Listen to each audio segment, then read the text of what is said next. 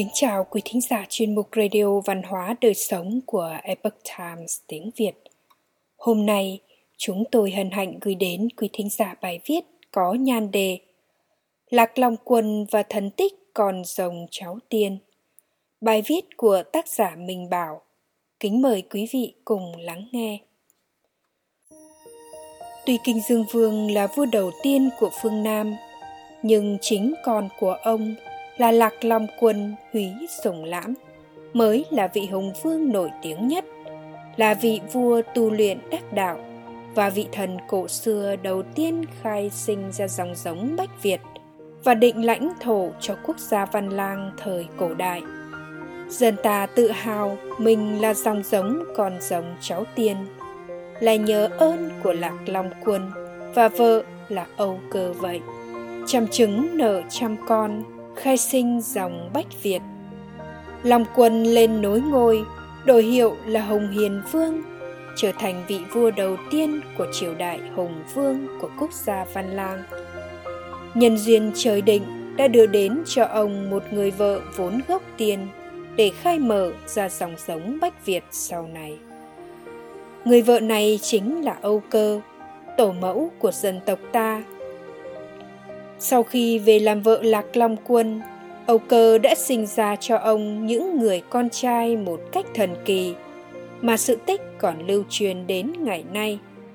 Sự tích ghi lại rằng Bấy giờ nàng Âu Lạc tức Âu Cơ có thai đã ba năm ba tháng mười ngày. Mây ngũ sắc sáng bừng đầu núi Nghĩa Lĩnh. Giờ ngọ ngày 25 tháng 12 năm Giáp Tý cái thai trong bụng Âu Cơ chuyển động. Đến giờ ngọ ngày 28, khắp nhà hương thơm tỏa nức, ánh sáng lóe lên trong trướng. Hoàng phi Âu Cơ sinh ra một bọc màu trắng như ngọc. Khi Hoàng phi mới sinh, hương lạ thơm nức khắp núi Nghĩa Lĩnh và cả vùng đất tổ phòng thứ Ngọc Lĩnh Liên Trì. Thân tích triển hiện, Thượng Đế ban ân vốn là một đế vương anh minh và vô cùng tôn kính thần linh. Khi đứng trước dị tượng lúc con mình mới sinh ra, Hùng Hiền Vương đã nhanh chóng tổ chức triều thần để làm lễ chầu lạy Thượng Đế, mong Ngài chỉ bảo việc lành giữ.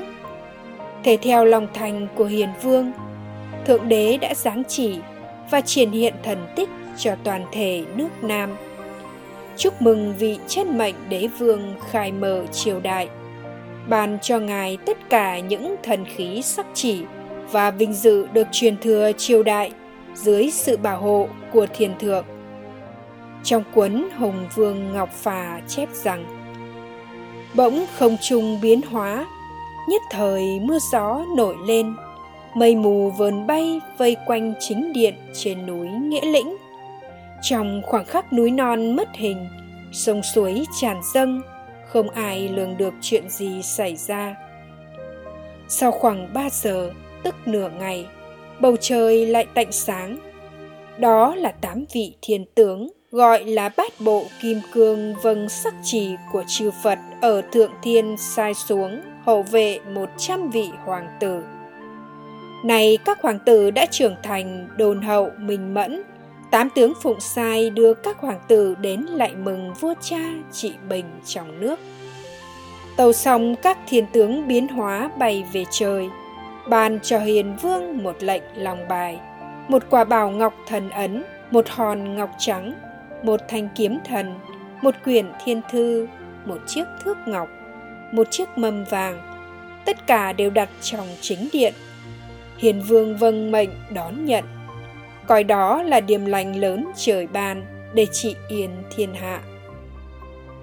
Lên rừng xuống biển, quốc tổ vĩnh truyền. Việc nước sau khi phân phong đã tạm yên, nhưng để cho việc nước yên ổn lâu dài, lạc long quân đã tính đến việc chia các con ra khắp nơi, từ trên rừng xuống dưới biển, chia nhau cai trị, bảo vệ bờ cõi và tạo phúc cho muôn dân. Quả thật là một kế sách vẹn toàn mở ra tương lai vững chắc cho toàn quốc gia. Thời Long Quân trị vì, nước Văn Lang vô cùng thái bình thịnh trị suốt mấy trăm năm. Trong Hùng Vương Ngọc Phả có chép là Trước đó Long Quân nói với Âu Cơ rằng Ta là giống rồng, nàng là giống tiên. Giống loài không hợp nhau, chung sống với nhau thực cũng khó. Vì thế ta phải lìa nhau thôi. Chia 50 con theo cha về biển, làm thủy tinh. Chia 50 con theo mẹ về núi, làm sơn tinh. Làm hiền dạng cho các vương tử, chấn ngự khắp các vùng núi biển đều là với giải nghĩa thần thuộc. Vua bèn đặt quan văn gọi là lạc hầu, đặt tướng võ gọi là lạc tướng. Các vương tử gọi là quan lang vương, các vương nữ gọi là mỹ nương, các quan hữu tỳ gọi là bố chính. Thời bấy giờ, trên chính nhân luân, dưới hậu phòng hóa, thì hành việc gì ai cũng được thích nghi. Vua vì thế được rũ áo khoanh tay, hoa mục trong chốn cửu trùng. Dần nhờ thế được đào giếng cấy ruộng, vui sống ở nơi thôn dã, không một người dân nào bị xua đuổi không trốn sinh cư, không một vật nào không được yên bề nuôi dưỡng. Công thành trị định, đứng đầu so với các tiên vương, dẫu là phong hóa của thời Thái Cổ cũng không sánh kịp. Thần thông đại hiển, bảo hộ quốc gia Lạc Long Quân không những là một vị hùng vương nổi tiếng nhất, Ngài còn là một vị thần bảo hộ cho dân tộc Việt Nam từ thời thượng cổ. Các thần tích mà Ngài vì dân trừ hại đến nay vẫn được ca tụng lưu truyền. Diệt ngư tinh.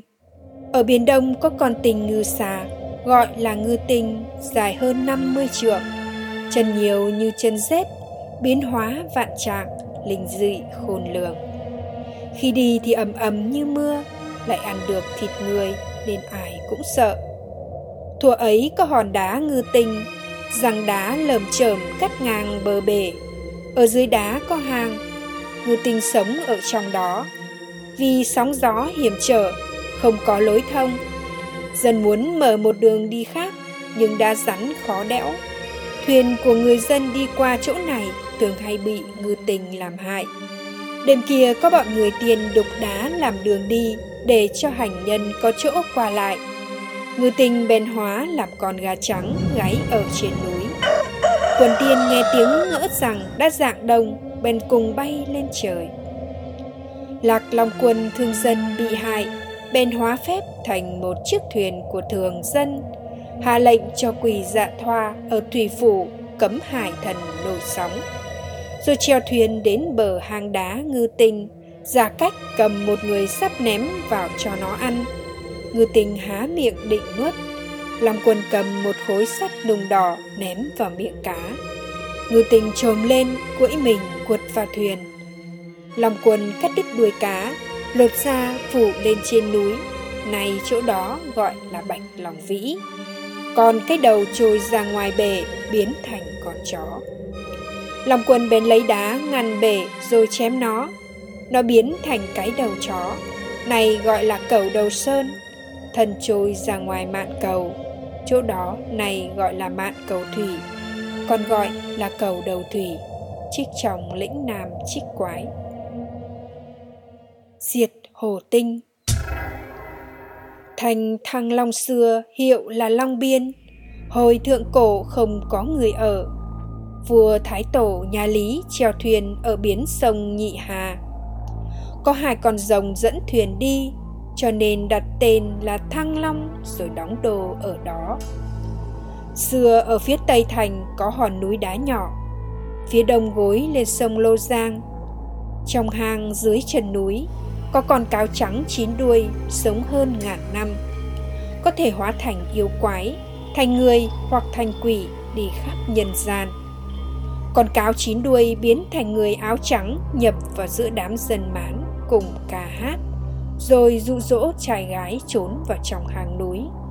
Người mán rất khổ sở long quân bèn ra lệnh cho lục bộ thủy phủ dâng nước lên công phá hàng đá cáo chín đuôi bỏ chạy quân thủy phụ đuổi theo phá hàng bắt cáo mà nuốt ăn nơi này trở thành một cái vũng sâu gọi là đầm xác cáo tức Tây Hồ ngày nay. Sau lập miếu tức Kim Ngưu Tự để trấn áp yêu quái. Cánh đồng phía Tây Hồ rất bằng phẳng, dân địa phương trồng trọt làm ăn, này gọi là Hồ Đỗng, hàng cáo. Đất ở đây cao giáo, dân làm nhà mà ở, này gọi là Hồ Thôn, tức thôn cáo. Chỗ hàng cáo xưa, này gọi là lỗ khước thôn, trích trong lĩnh nam trích quái. Long quân còn dạy cho dân chúng cách ăn ở, sinh sống cùng các phong tục tập quán tốt đẹp lưu truyền đến nay. Ngài cũng có thể coi là thủy tổ của nền văn minh thần truyền cho dân văn lang vậy. Dân ở rừng núi xuống sông ngòi đánh cá, thường bị sao long làm hại nên bạch với vua. Vua bảo rằng, ở núi là loài rồng cùng với thủy tộc có khác Bọn chúng ưa đồng mà ghét dị cho nên mới xâm hại. Bèn khiến lấy mực châm hình trạng thủy quái ở thân thể, từ đó tránh được nạn giao long cắn hại. Cái tục văn thần của Bách Việt thực khởi thủy từ đấy. Ban đầu quốc dân ăn mặc chưa đủ, phải lấy vỏ cây làm áo mặc, dệt cỏ ống làm chiếu nằm, lấy cối gạo làm rượu, lấy cây quang lang, cây xoa đồng làm bánh, lấy cầm thú, cá tôm làm nước mắm, lấy rễ gừng làm muối, lấy dao cày, lấy nước cấy, đất trồng nhiều gạo nếp, lấy ống tre thổi cơm, gác cây làm nhà để tránh nạn hổ lang, cắt ngắn đầu tóc để tiện vào rừng núi, còn để ra lót lá chuối cho nằm.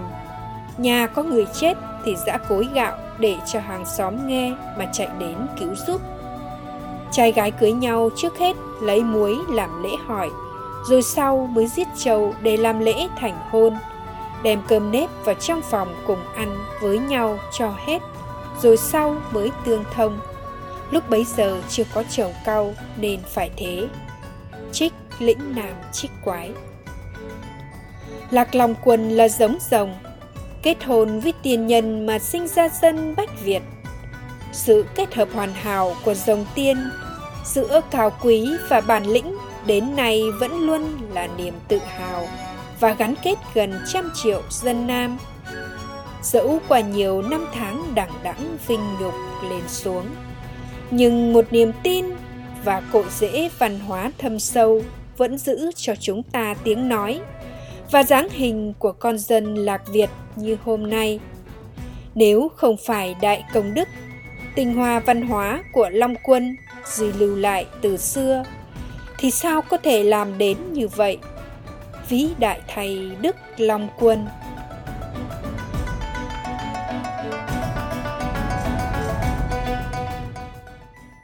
quý thính giả thân mến chuyên mục radio văn hóa đời sống của epoch times tiếng việt đến đây là hết để đọc các bài viết khác của chúng tôi quý vị có thể truy cập vào trang web etviet com Cảm ơn quý vị đã lắng nghe, quan tâm và đăng ký kênh.